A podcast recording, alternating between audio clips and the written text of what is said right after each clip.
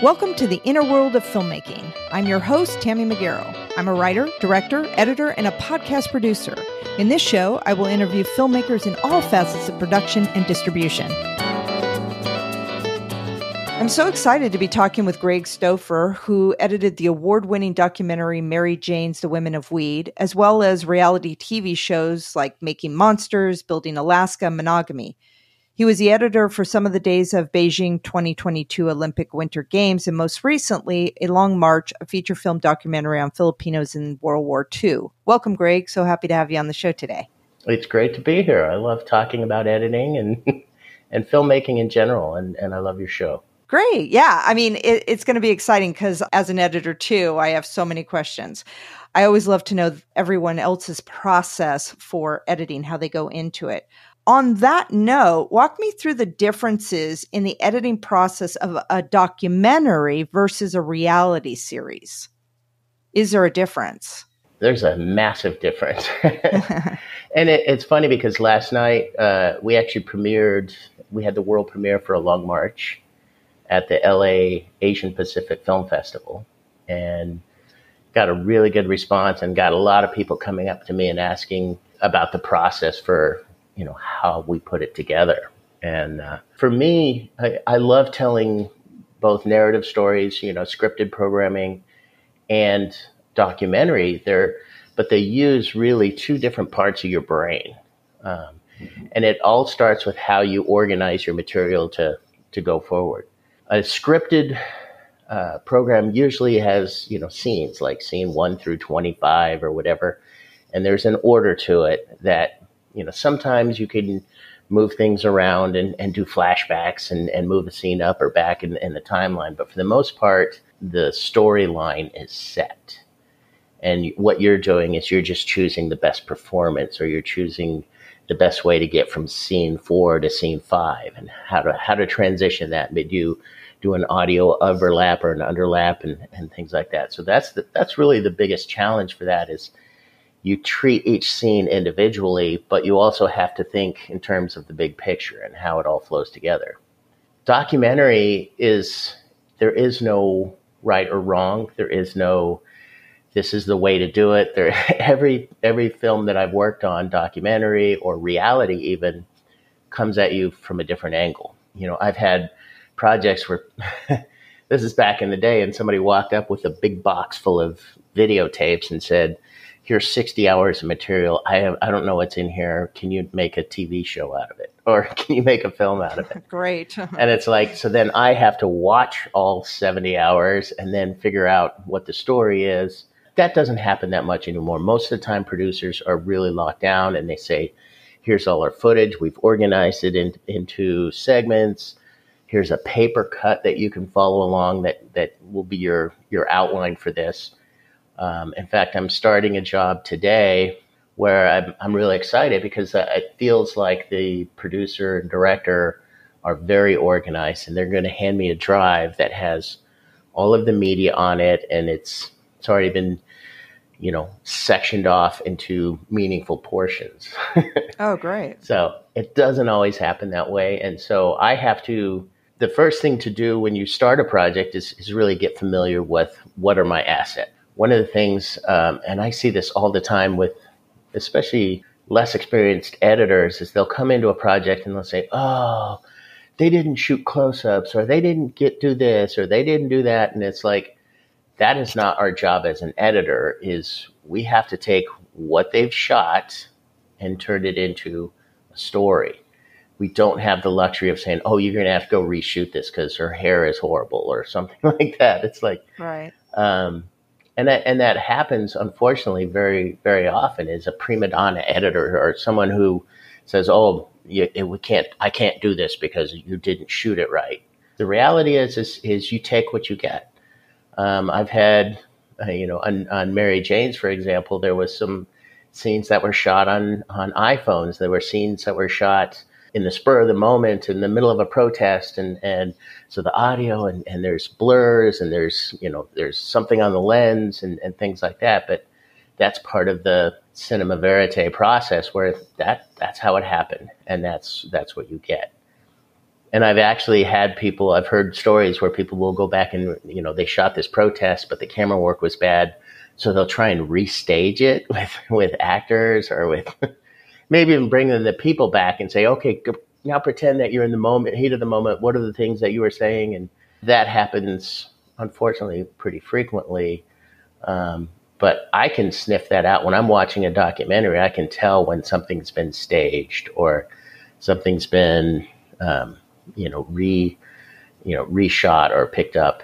Uh, for for dramatic purposes. So yeah, it's pretty obvious. I I guess maybe to other people, maybe they're not. They're not.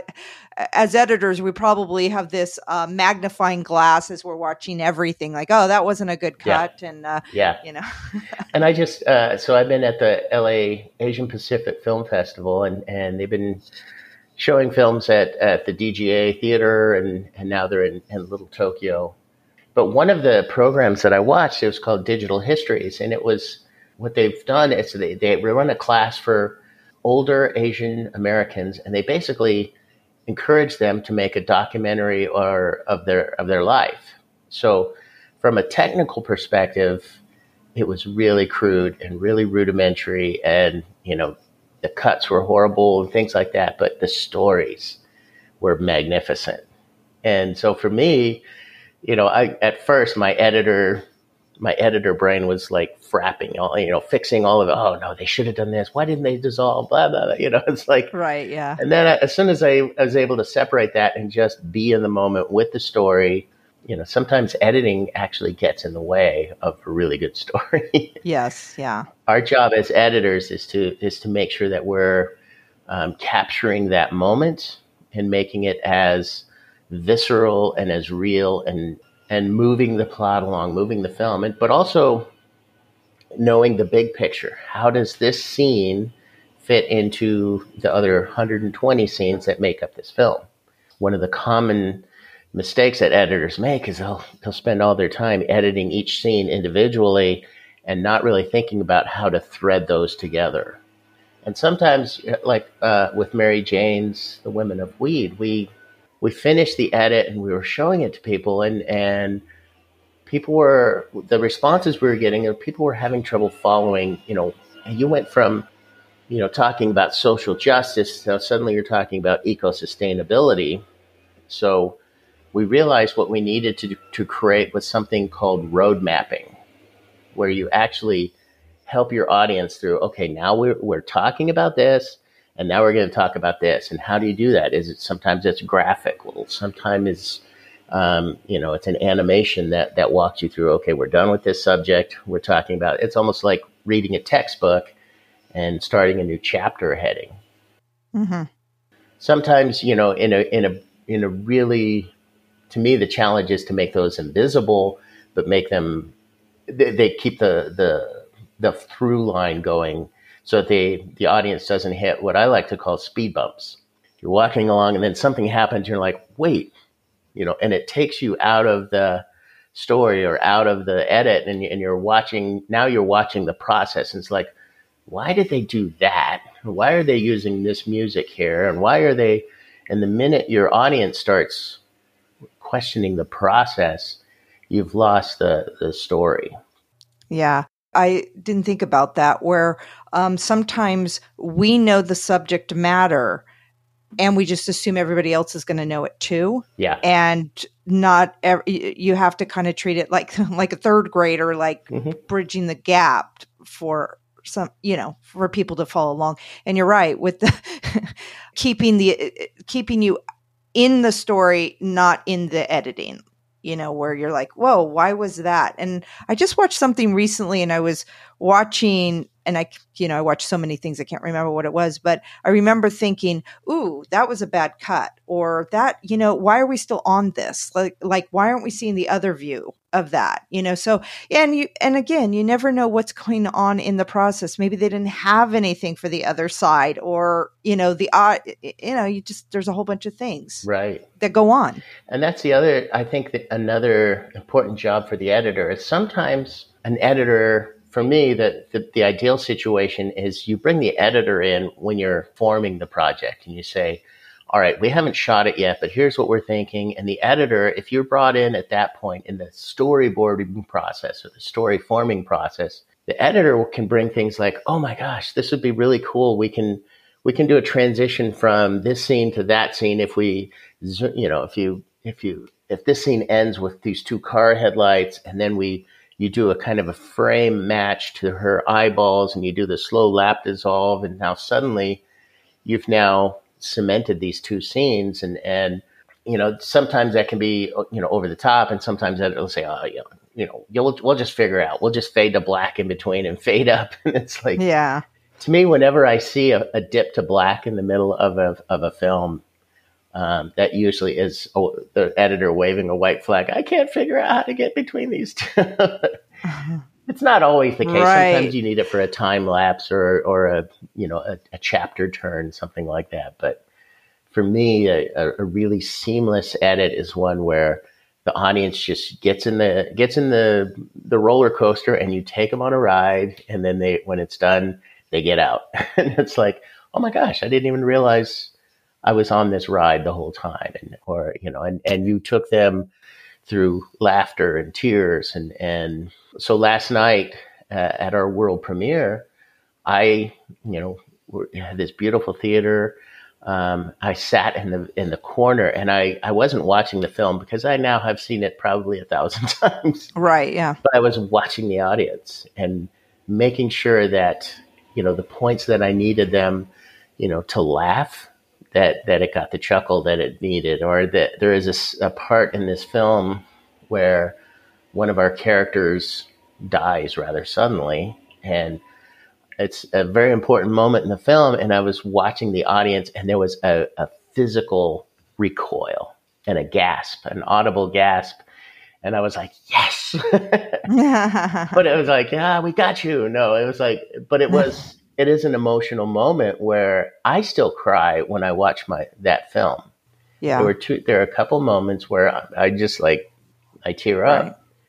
and that to me is is a sign. After even after watching it thousands of times and living with this film for three years, I know my my emotional moments and right. knowing what your um, your hard beats are and making sure that you land those effectively is is really your your job as an editor.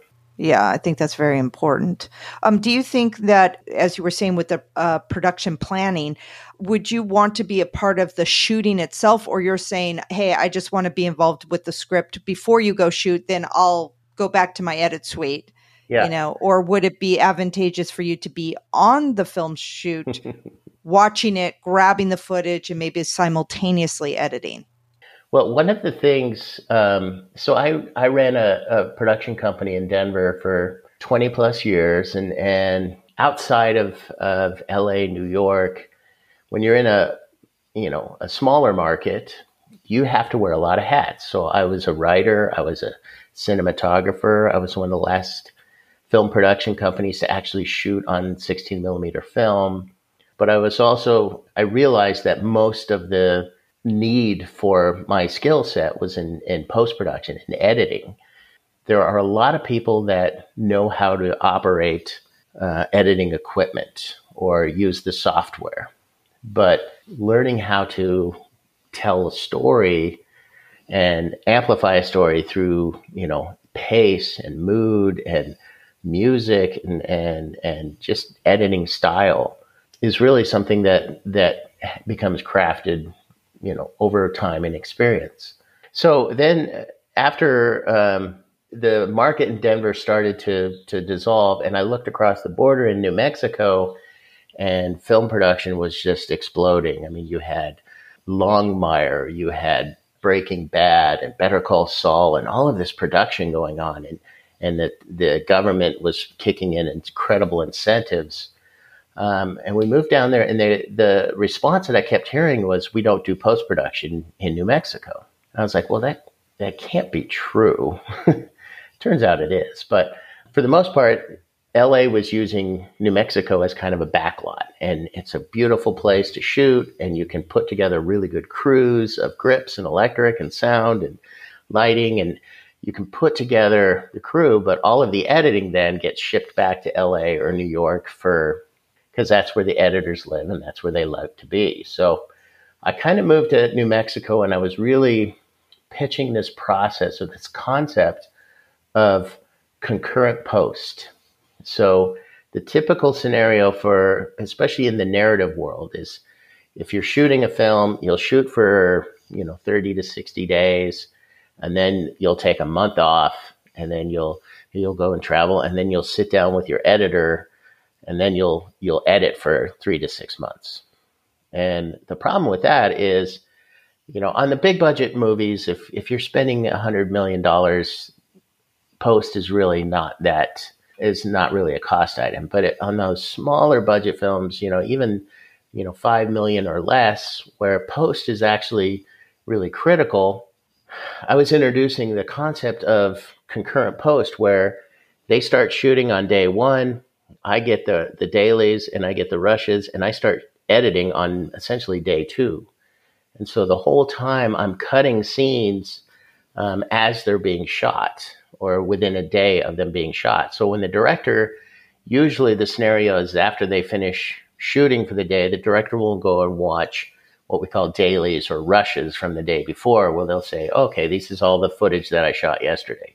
But what I was able to do is I was actually cutting them and, and not just assembling them, but doing fine cuts with music and effects and, and dialogue overlaps and things like that. So at the end of a shoot day, they would watch what they would watch an entire scene cut you know, from the day before. And they were to be able to make decisions like, wow, I'm not getting the performance that I thought I was getting. And you don't know that until you start splicing it together. Sometimes one of the actors in a scene is really carrying the other one, or another one is like missing, they're missing, they're not on the same page. And because the way we shoot films, we shoot her close ups, and then an hour later we shoot his close ups. And sometimes you know, depending on the, how the actors are feeding each other lines, working off each other, sometimes there's a mismatch that you don't figure out until you're in the, in the edit. And the, the normal way of doing posts, you're not going to find out those things until four to six months after you've shot this scene. And now you're going to have to bring those actors back if, if there is a problem. If you didn't get what you needed and you have to reshoot, it's a very expensive process. So on those medium especially the independent features, it makes a lot of sense to do concurrent post. I did a, a series for um, AMC's all black channel called Craig Ross Jr.'s Monogamy. And I did season three, and they, they had done the first two seasons, and it took, you know, they spent eight to nine months in post production. While I was I was concurrent posting it, we shot uh, six episodes and they averaged about 38 minutes. They shot it in 25 days or 20 days of shooting. By day 25, we were at picture lock on the first two episodes. Wow. And delivering those so for color correction and audio and, and things like that. And, and the musician now could score to that, where usually that you can't have your composer even look at a at a rough cut, you ha- you want them to look at the the picture lock so that they're they're if they're doing scoring to the mute to the picture, it has to be locked. And sometimes that doesn't happen for months, and they, you know, it creates all sorts of scheduling issues. But so I was just starting to, you know, to get the concept of concurrent post sold in New Mexico, and COVID hit and everything stopped and everything just ground to a halt. And, we were starting to see the industry come back around, but I mean, I, we couldn't wait another two years for, for the concept to sell. So, so I, I still feel very strongly about, you know, the, the concept of concurrent post, but I can't, I can't care more about that than the industry does. And there, there are only a handful of people that will understand the value and the merit of shooting or editing while you're shooting. Now, I, when you say, you know, being on set, it's probably not a good idea for the editor to be on set. You know, we tend to be very opinionated and it's like, oh, if you can do one more take and have her, you know, I, you know, and we start noticing that the continuity things that, you know, right. Yeah. You know, she, she kind of, in the first take, she grabbed it with her right hand and that was the best take for me. But the rest of the takes, she kept grabbing it with her left. And, and you've now established it that you're going to do all the left. But I really like that first take because so those are the kinds of things where and having an editor on set can can actually be detrimental. Right. so, and we understand. I mean, yeah. One of the things that I always um, and I, I, my wife Tammy was the director of A Long March, and, and uh, it is uh, there's always the director editor relationship is always a little a little bit uh, friction. There's some friction there, and there should be there should be some push back and forth. It's like the director wants this, the editor says I can give you that, but not quite the way you want. Let's try and do you know, and and so there's there's some push and pull and. And then when you add on top of that the whole marital, right? Know, yeah, that's oh, okay. You yes, you want to do a, a dissolve there, but uh, you know, you you left your towel on the bathroom floor again, so you don't get that. uh, I won't say it did. It didn't get that petty, but. Um, wow, but that's those, a little that manipulative, though. that's but that's the the interplay, and and so, um, you know, what I always and what I kept reminding Tammy, and what I think she, what has made her a great director is um, there's a difference between uh, instinct and opinion. I mean, we all have opinions. We hear a piece of music and we say, "Oh, I hate it. I love it. It's uh, make uh, it sucks. It's horrible." But we also have, you know, t- to me, the most important thing to have as a production, uh, either a producer, director, or an editor, is instincts. It's like I don't, I would never listen to this piece of music in my car. It's not my you know, genre, but it absolutely works in this scene. And it's, you know, it's the right mood, it's the right tone, it's the right pace. And I can, you know, I can hit these beats on it and things like that. So developing instincts and, and sometimes those instincts go against your opinions. I used to get notes when I worked in on network TV shows and it's like, you know, uh, a note from a, a network executive that says, Oh, I don't like this and that is the least helpful note you can give me. It's like, okay, is it too is it too mellow? Is it too exciting? I mean, there was one instance where we we were working on a show and the the network executive sent us a note that says, I don't like piano music. And there were four of us working on the show and the the the in the producer inside the the production company says, Okay, we got to get rid of all of our piano music. And we can't take we can't put anything that has piano music in it and blah, blah you know. So we we we basically took a tremendous tool out of our our toolbox and we eliminated piano music for like three months. And then uh, about three months later the the that producer came to visit the office and i re- asked the question. It's like what why don't you like piano music? She's like what are you talking about? I love piano music. And uh, we showed her the note that became this universal note for the the whole show. And she's like oh i meant to say i don't like that piece of piano music. And so that's the kind of overreaction and to an opinion that flies in the face of, of your instincts. And there's that's why pushing back sometimes as an editor when somebody gives you a note you can't you just say all right this is a stupid note, but I'll do it her way because she's the boss. Mm-hmm.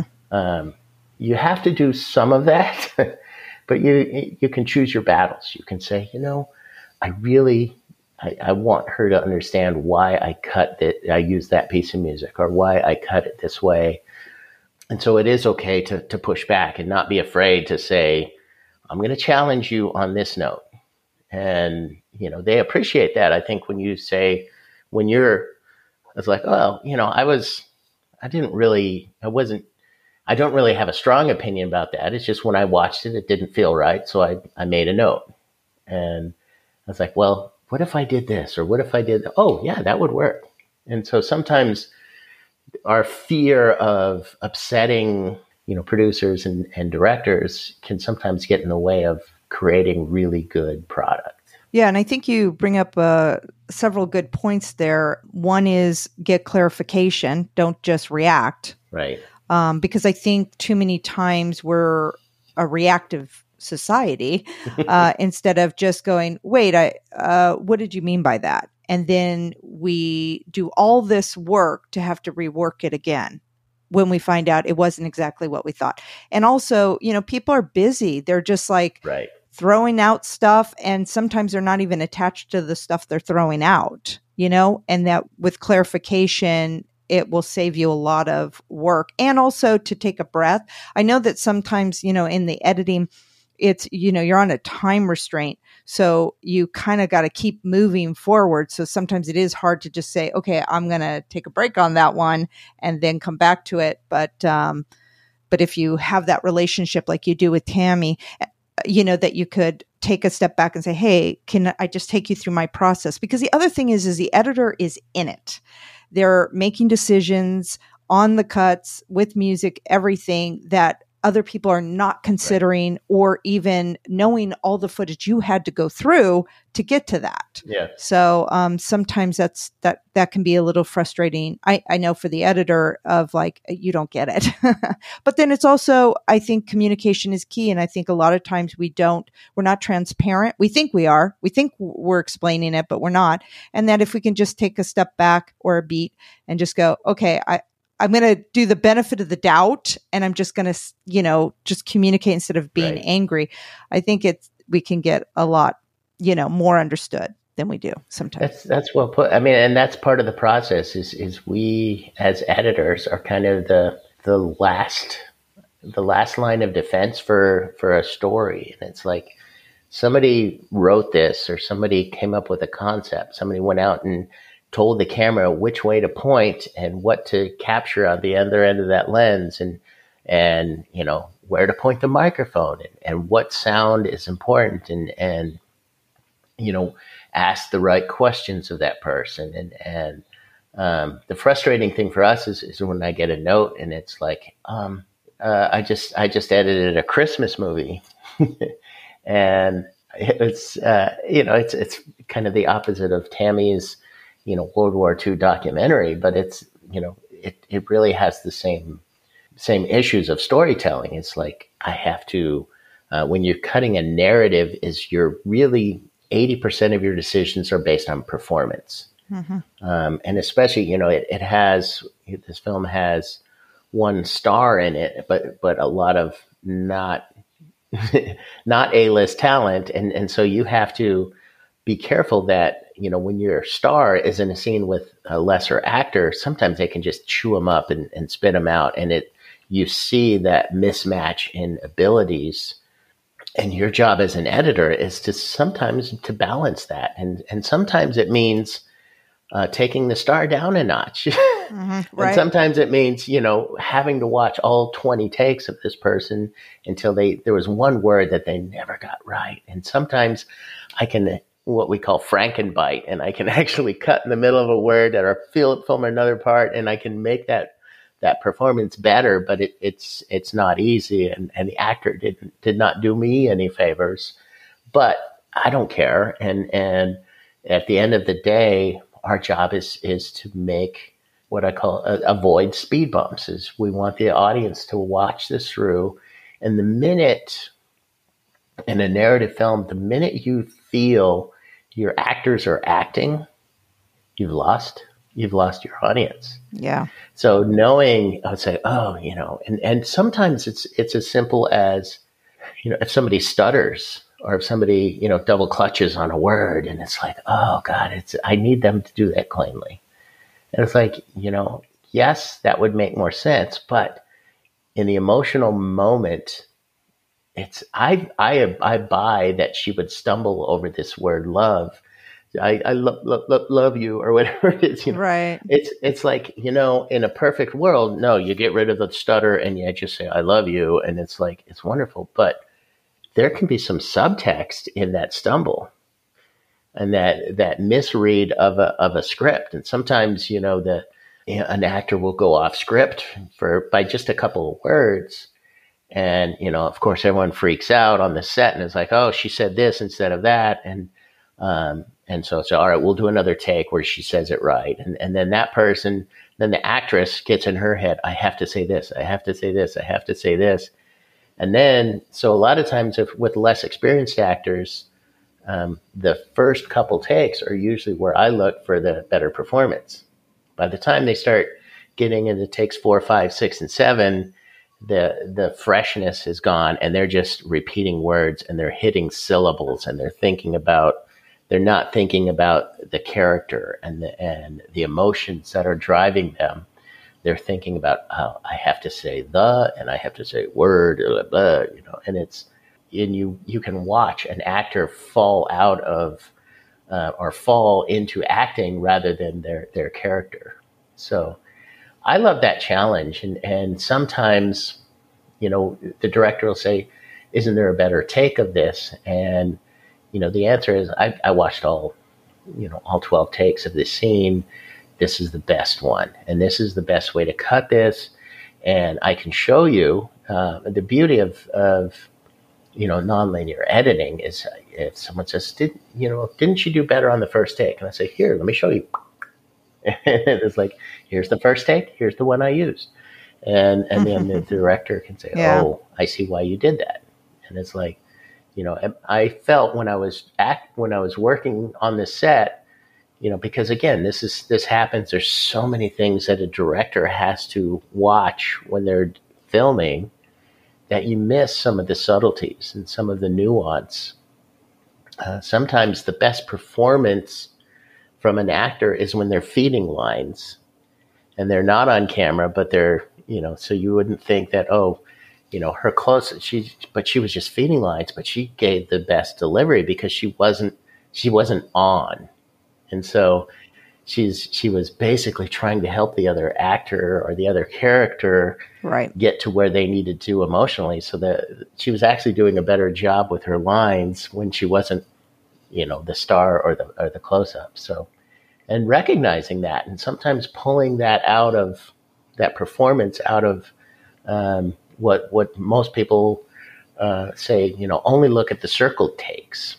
And and what that means is is when you're filming a, a narrative film, the, the script supervisor keeps notes at the end of every take. They say, "Oh, the director liked this," or "No, he didn't. He hated the whole thing," and they scratch out that that whole take. Well, sometimes it's a two minute scene, and if you scratch out the whole take because they really screwed up one sentence, but they nailed like four or five of the other ones, it's like I always go and I don't just go by the the selected takes and the circle takes. I, I look at everything because there's sometimes there's there's magic in in those.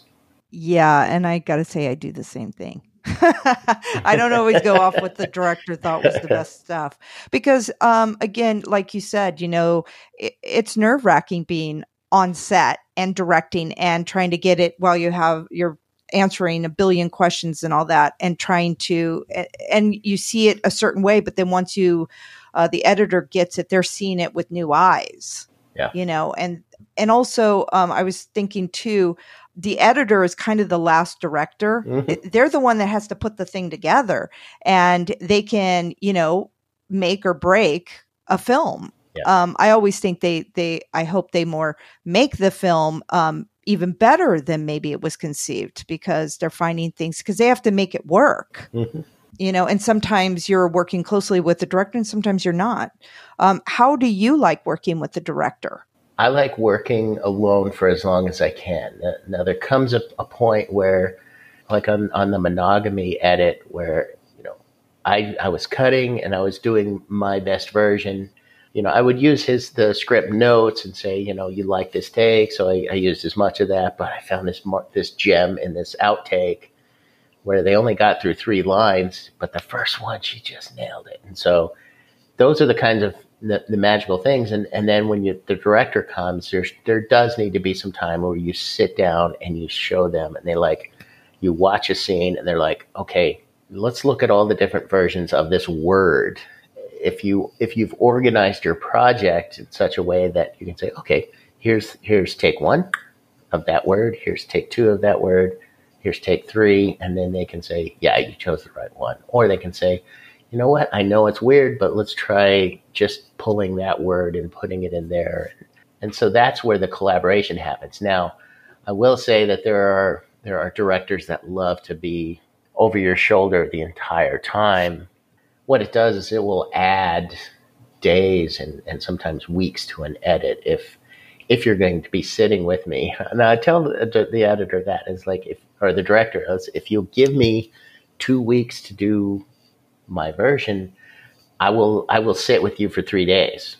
But if you sit with me for two weeks, it's going to take four weeks to do what, what we can what we need to do. Just because you know part of my process is is I have gotten to the point with you know both Avid and and uh, Adobe Premiere where I can edit as fast as I think. So the process of, oh, oh, do I need a backspace? Do I hit JK and, you know, hold command? You know, it's like that process is gone. So it's now I'm, I'm like flying around and sometimes editors or the director will be watching me and saying, you just hit, you just did something.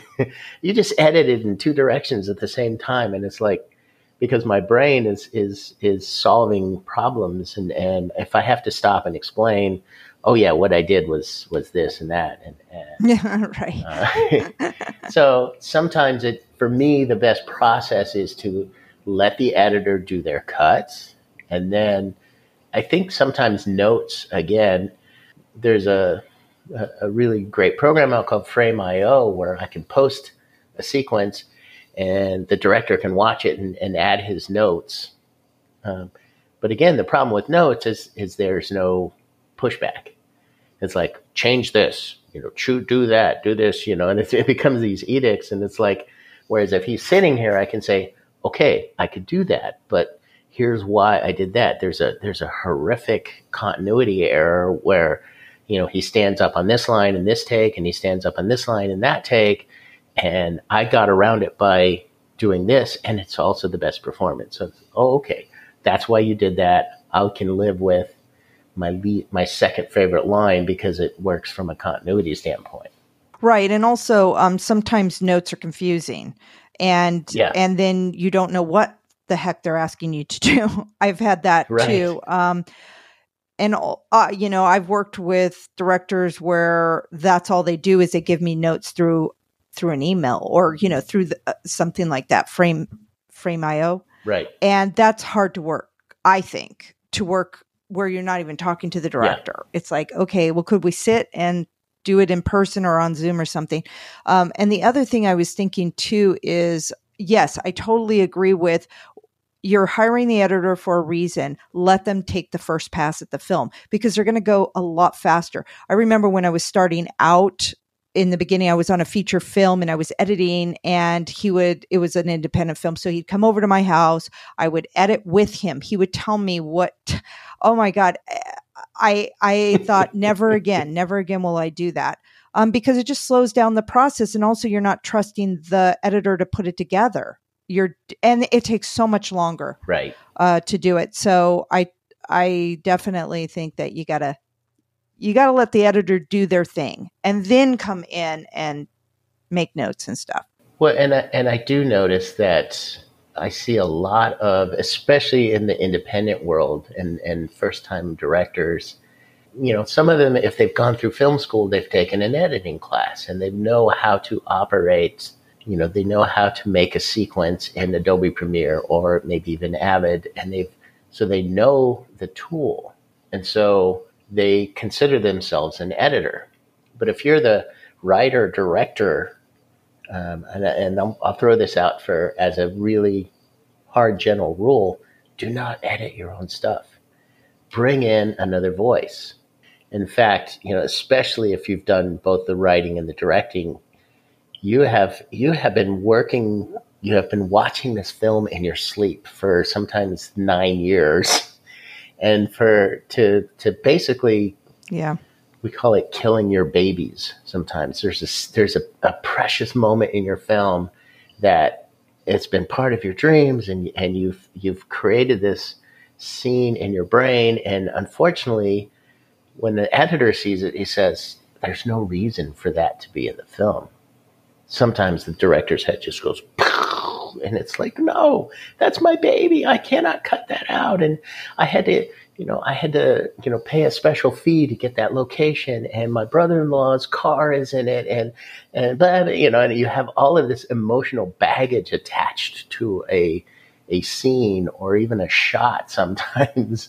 And it's really hard to let go of that. But but sometimes if uh, you know if a really first of all if you're a director you, you hire an editor that you trust and then you know sometimes it's it's really hard for me as as an editor to to gain that trust the first time I work with someone. It's like, you know, I have to proof up and I have to um, show that that I can, you know, and so I tend to over over deliver sometimes. Like the the Christmas movie that I just cut, you know, they gave me. Uh, they gave me four weeks to edit it, and I did it in twelve days. And it was it was actually it was not just a rough assemble. It was it was a really fine edit, and I even did some 3D graphics and things.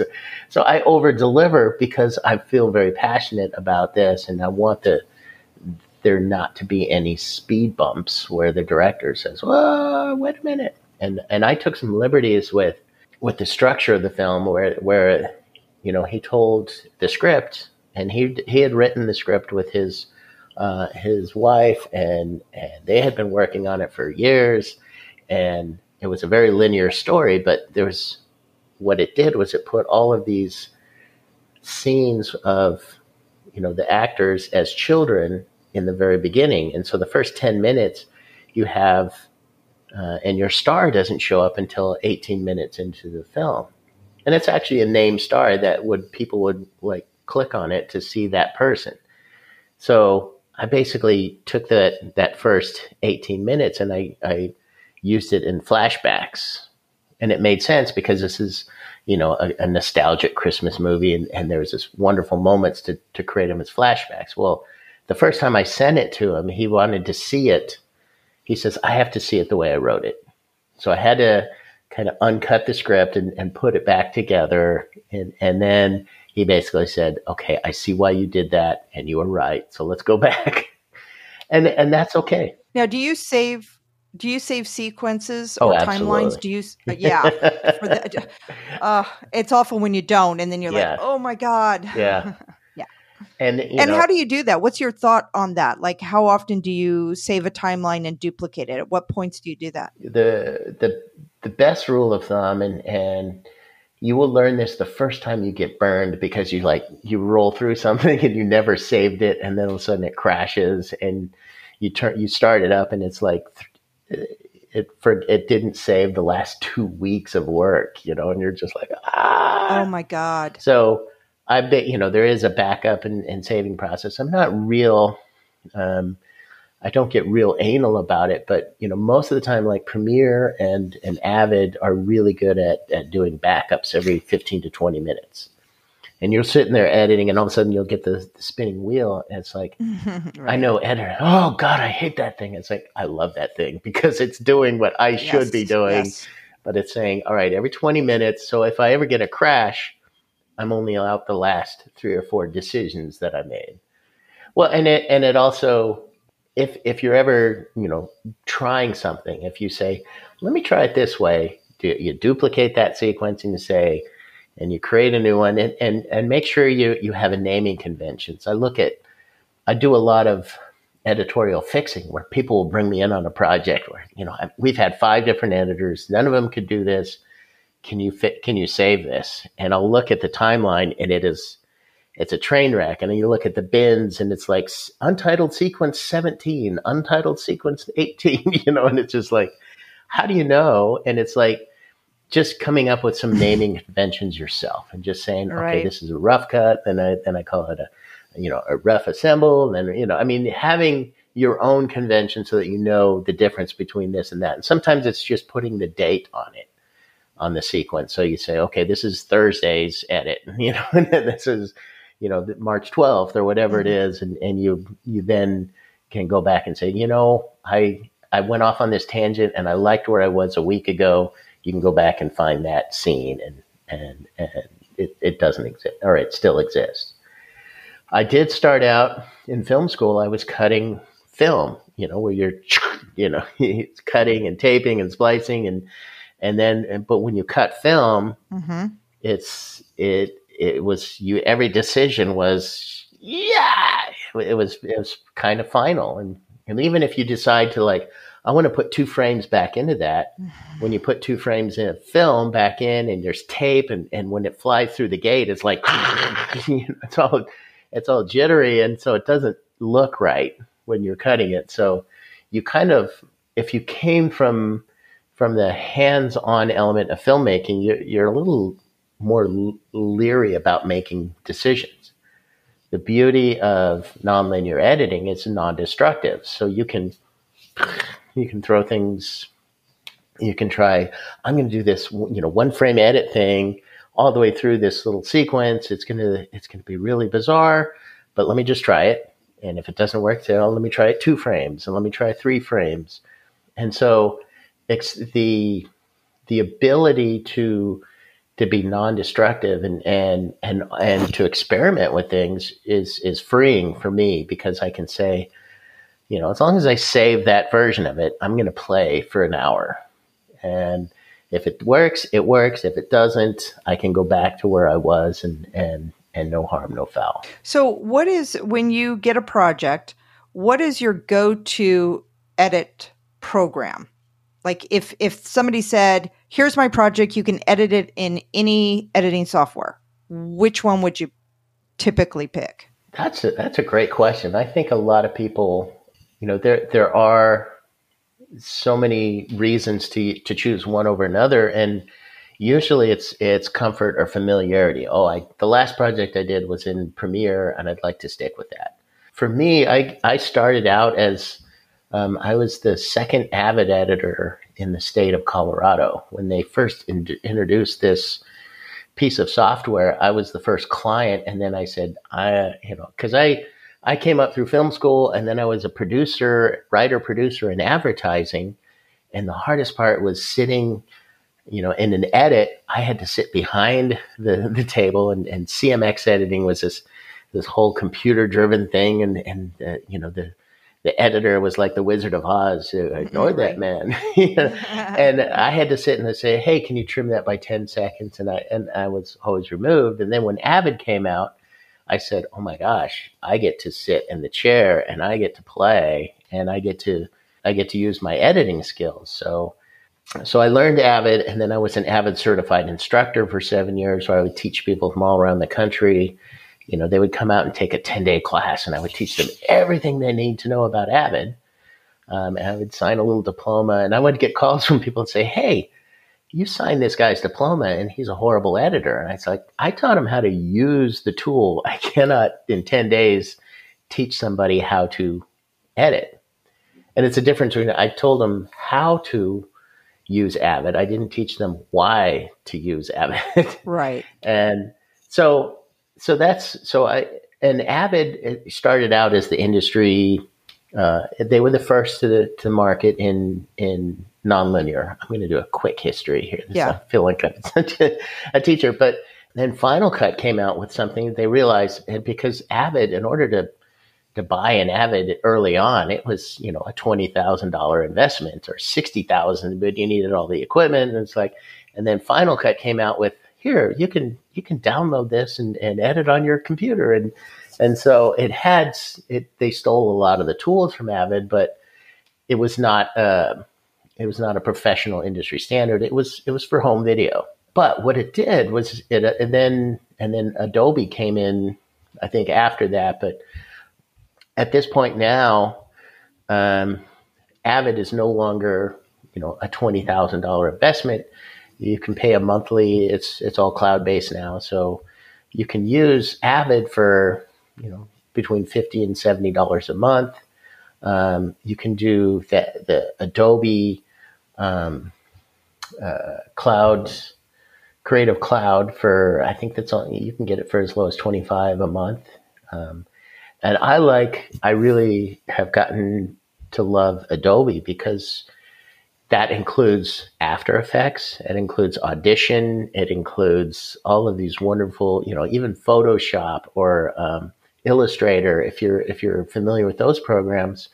So you can you know you can be editing and you can jump over to After Effects and fix something and it'll go right back into your sequence. Or you can you know if you've got some wind noise you can go over to audition and you can fix it and then it'll throw it back in the sequence. So adobe is is for most people um, i would say where editing on adobe premiere is is makes the most sense.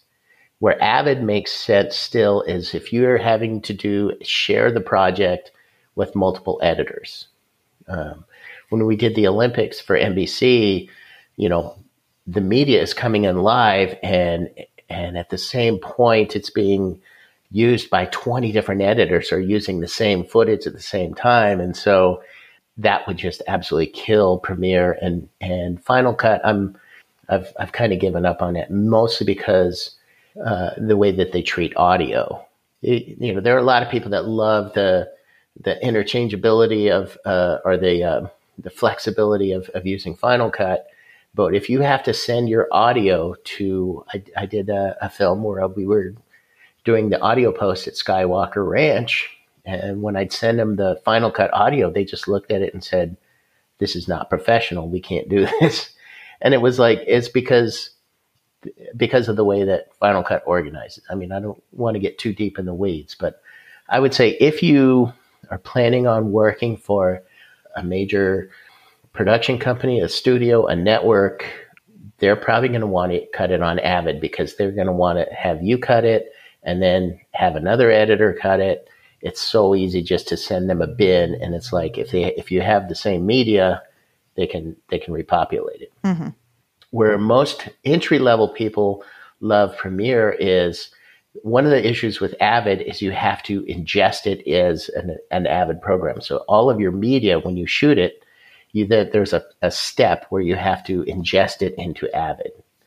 Whereas both uh, Adobe and Final Cut, you can like put in your drive uh, the footage you shot this morning and just start editing it. It it finds it and it reads it and it uses it.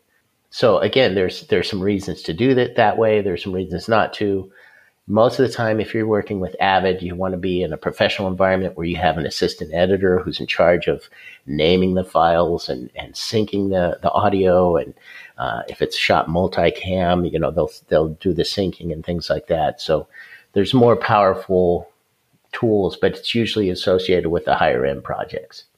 So Avid, if you're so learning Avid makes sense only if you're you're going to be working for a, a network or a studio. Okay. And then what about uh, DaVinci Resolve? You know, I I'm embarrassed, but I I haven't learned that one yet. yeah, yeah. I just, you know, I work in DaVinci. I'm now working in Adobe Premiere. So it's interesting. And I started in Final Cut. So mm-hmm. it's interesting the different platforms. There's always the pros and cons that you like about each one that the other one doesn't have. Right. But then there's some cool things like I just in Adobe where you can take music and you can shrink it down and then it redoes it. That's amazing. I love that. yeah.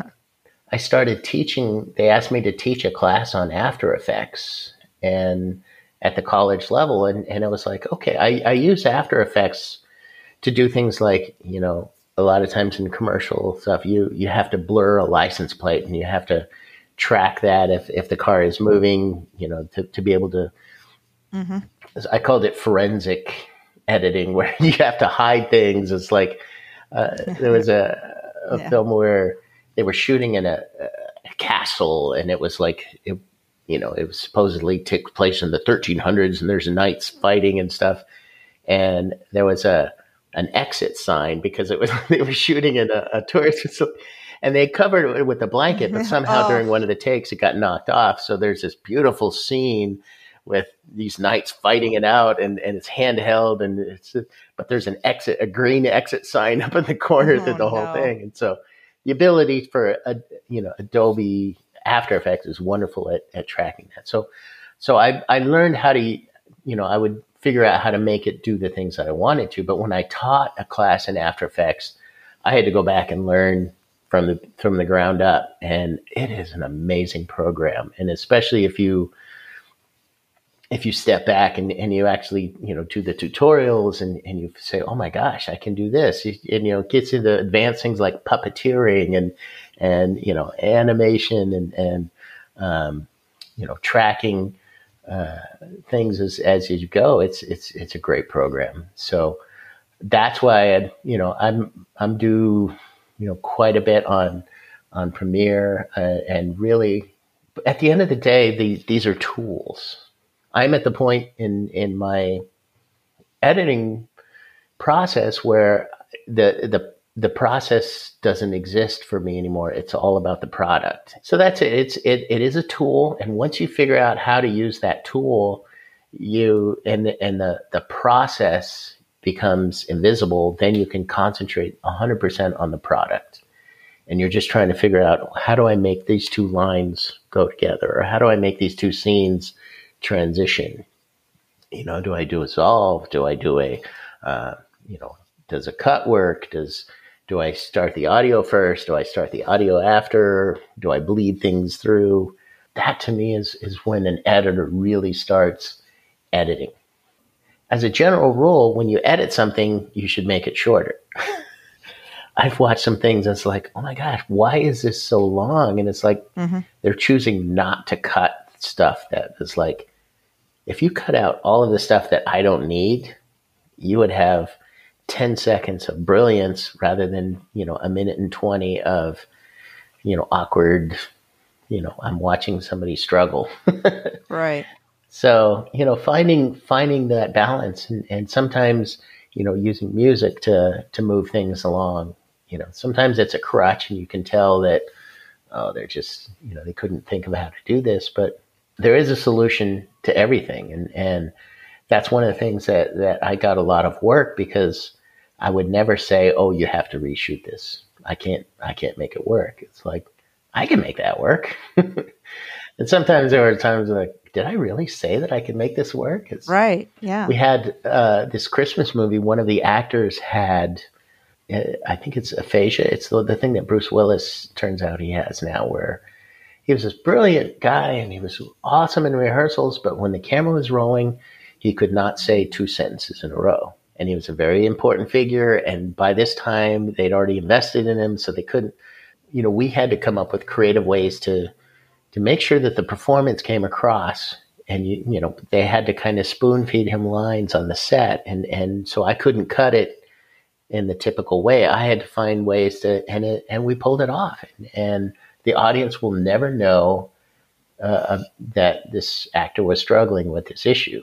And I think that's where, again, as an editor, I'm probably more proud of, of that kind of work than something that I've edited where it was, you know, a multi-million dollar production with high production values. Sometimes those edit themselves and you're like, oh, I can get, to, I get to put it on my reel and take credit for it, but it really wasn't that hard. right. Well, it, you know, it was reminding me of the forensic, you know, cutting things together or or just being a surgeon. Mm-hmm. you have to fix things, yeah. you know, in a way. And that and that's the fun part is being creative to something. So I guess it's always looking at each project even if you're like, "Oh my god, what am I going to do?" It's more like, "Oh my god, what am I going to do?" yeah. This is great. Yeah. yeah. So just spinning in a different way because anything is possible. You just got to get creative about how you're how you're going to go about doing it. Yeah. Yeah. So thank you so much for being on the show today, Gregg. This was great. Oh, absolutely. I, I love talking about editing and and film, and and I'm uh, excited to to see what you do with this nonsense. yeah. Thank you so much for listening. I encourage you to get out there and make a film.